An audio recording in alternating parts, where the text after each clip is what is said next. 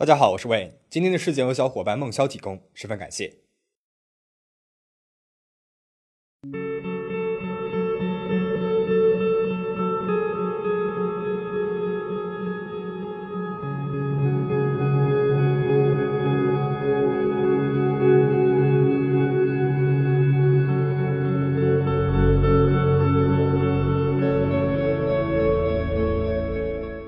黑龙江省巴彦县兴隆镇兴乐村是位于中国北部的一个小乡村。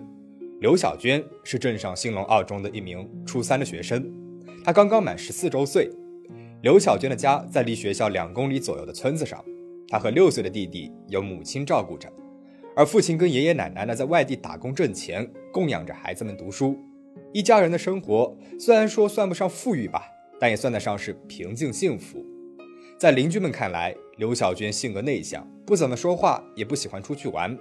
平时呢，总是待在家里面打打游戏。学习成绩呢，虽然说是一般，但也不是调皮捣蛋的孩子。二零二零年十一月底，刘小娟突然从学校退了学。没过几天，这个原本平静的家庭突然遭遇到了变故。二零二零年十二月三号，刘小娟打电话给外地的父亲刘锁子。说妈妈跟着一个年轻男人走了，自己和弟弟呢在家里面很害怕。刘锁子听了女儿的话，立刻从打工的城市往家赶。从外地回家乡，路上要花三天的时间。三号晚上，刘小娟就带着弟弟过了一夜。到了四号，邻村的舅舅来到家里面给两个孩子做了饭，又陪伴他们一晚上。刘小娟对舅舅说自己昨天吓得一夜都没有睡着。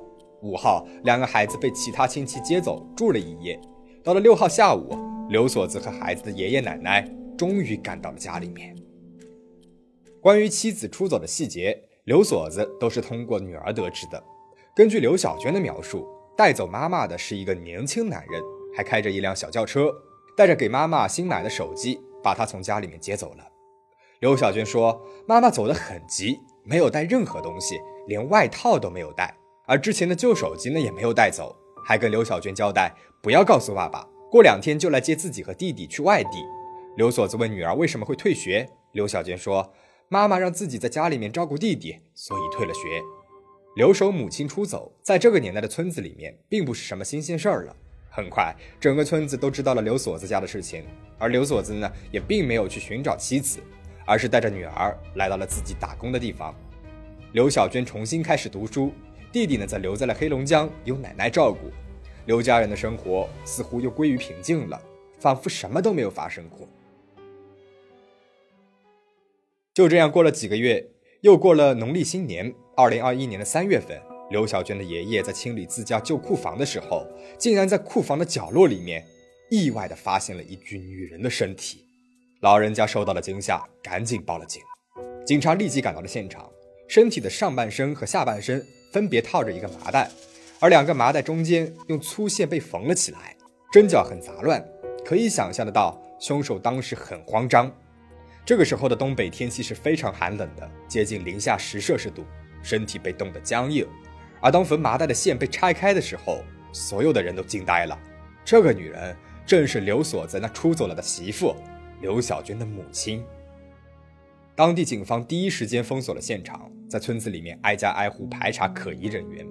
最初的调查方向是来自于刘小娟所描述关于母亲出走的故事。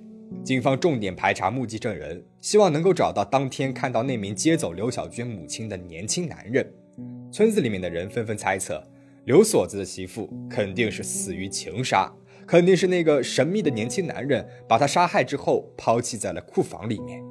然而，就在流言四起的时候，警方带着刘小娟来到了发现尸体的库房，她手戴镣铐。平静地向警察指认案发现场，人们这才意识到是这个女孩杀害了她的母亲，又编造出了母亲出走的故事。办案人员在村子里面走访后发现，没有人见过刘小娟口中高大年轻的外地男人，而村民们对刘小娟母亲的印象大多是非常老实、很顾家，对孩子非常好，人缘也不错，不太像是那种会为情抛弃两个年幼孩子出走的人。种种迹象表明，刘小娟是在说谎。警方就将刘小娟带回公安局连夜审查。经过耐心的开导和教育，刘小娟交代了全部过程。根据刘小娟的供述，去年十二月三日，弟弟出门去上学了，只有她和母亲在家。刘小娟呢，她正处在青春期，正是情窦初开的年纪。她这个时候呢，与社会上的一个男生处了对象。她多次和母亲表示不想去上学了，想跟着对象一起到外地去打工。就在前几天，也就是十一月底，刘小娟自作主张从学校退了学。案发当天，刘小娟在家里面打游戏。母亲呢又劝说刘小娟回学校上学，而叛逆的她和妈妈大吵了一架，越吵越生气，居然拿起了刀捅向了自己的母亲。母亲并没有一刀毙命，而是捂着肚子缓缓地倒下了，身下是大面积的出血。根据刘小娟的供述，母亲呻吟着叫她不要报警，之后呢就没有了声音。刘小娟以为母亲是死了，就找来了两个装饲料的破麻袋，把母亲的遗体放进了麻袋里面。然后用针线将口子给缝上，又把麻袋扛去了平时不怎么使用的老库房里面，扔在了角落里。随后，他又用家里面的毛巾把现场擦拭干净，然后继续玩游戏。到了晚上，刘小娟才给父亲打电话，说妈妈被别的男人给接走了。而接下来的几天，与刘小娟接触的舅舅和其他的亲戚都没有发现她有任何的异常。刘小娟还对好几个人叙述了母亲出走的故事，仿佛自己亲手杀死的那个人只是一个陌生人。这起事件被报道之后，很多人对于刘小娟的行为后怕不已。在亲手捅了自己的母亲一刀之后，他眼睁睁地看着自己的母亲大量出血到没有气息，没有任何想要补救的念头。之后呢，他又冷静地藏尸清理现场，他的所作所为。实在是不像一个中学生，而他的母亲在被他的女儿捅了一刀之后，第一时间所想到的，居然是叫自己的女儿不要报警。也许，当时的他考虑的并不是自己的生命安全，而是女儿的未来。到目前为止，这起事件还在进一步的侦办当中。那么今天之所以会讲起这起事件，是因为最近实在是看到太多关于子女杀害父母的新闻了，比如。二零二零年五月份，青岛女律师被女儿勒死之后，被藏在了行李箱里面。